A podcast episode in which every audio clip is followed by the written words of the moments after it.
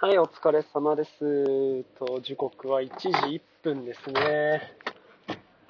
えー、っと、面談、小学校の、小学校の面談があるんで、今日は午後お休みで、えー、っと、これから晩ご飯の買い物をして、自分のお昼ご飯も買って、家に帰るって感じですね。いやー、あったけ。はい。そんなっすかね。いやー、やー 実は、実は、実はって変だな。晩ご飯の買い物をして 帰るんですけど、晩ご飯を何作るか問題っていうのはですね、本当に大変ですよね。今ね、えっ、ー、と、なんだっけ、クックパッド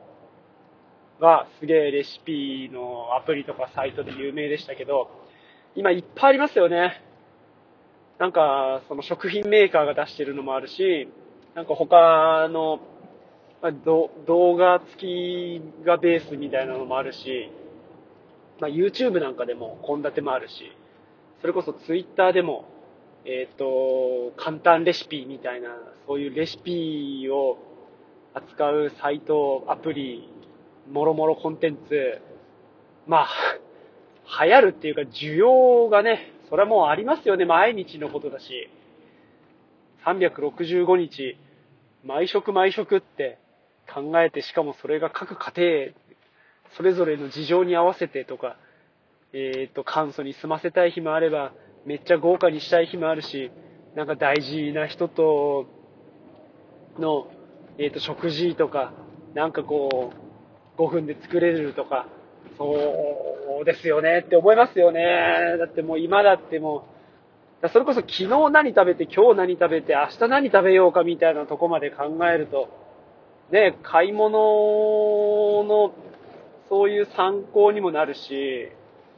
いやー、ここに目をつけた人はね、ほんとすごいなと思いますし、これがね、また、大変、大変、なんつうんだろうな。大変ですよね、毎日のことってね。なんつうの、まあ、生きるためにただ食えばいいっていうだけの食事と、えー、っと、健康的、まあ、うん、体にいいものとか、まあ、こう、病気に注意して食べるみたいなの食事と、あとは、その、誰かのために作るとか、僕で言うと、こう、子供がいて、子供もみんな食べられて、なおかつ自分も満足いく食事とか、あとはその金銭的な部分も考えてとか、ってなってくるとね、ほんと、この、まあ、楽しみだし、ご飯作るのね、嫌いじゃないし好きなんですけど、あまあ、それだけじゃやっていられないものっていうのはね、やっぱりありますよね。うん、まあ、なんかこう、自分にね、スキルとか、えっ、ー、と、そういう、なんだろうな、たしなみっていうのが あったらね、きっと、もう少し違うのかなと思うんですけど、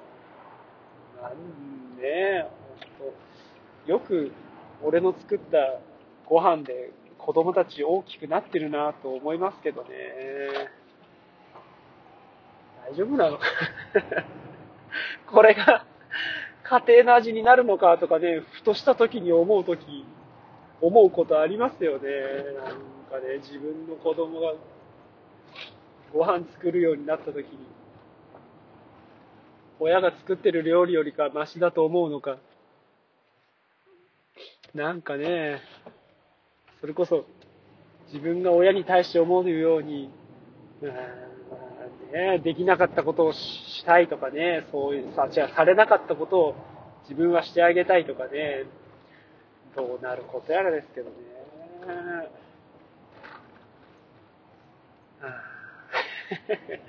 いや、ほんとね、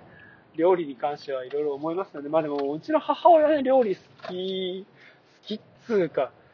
うーん、まあ父親がね、結構、外食が嫌いで、なんか自分の家でご飯食べたいっていう人だったから、本当なんか大きくなってからっすよね。外食してとかっていう風のがなんか一般、一般的？うん、行くようになったのね。まあ、まあそんなわけで、まだ何にも決まってないですけど、とりあえず晩ご飯の買い物をして帰りますと。この時間は車空いてるから早いっすね。では、行ってきまーす。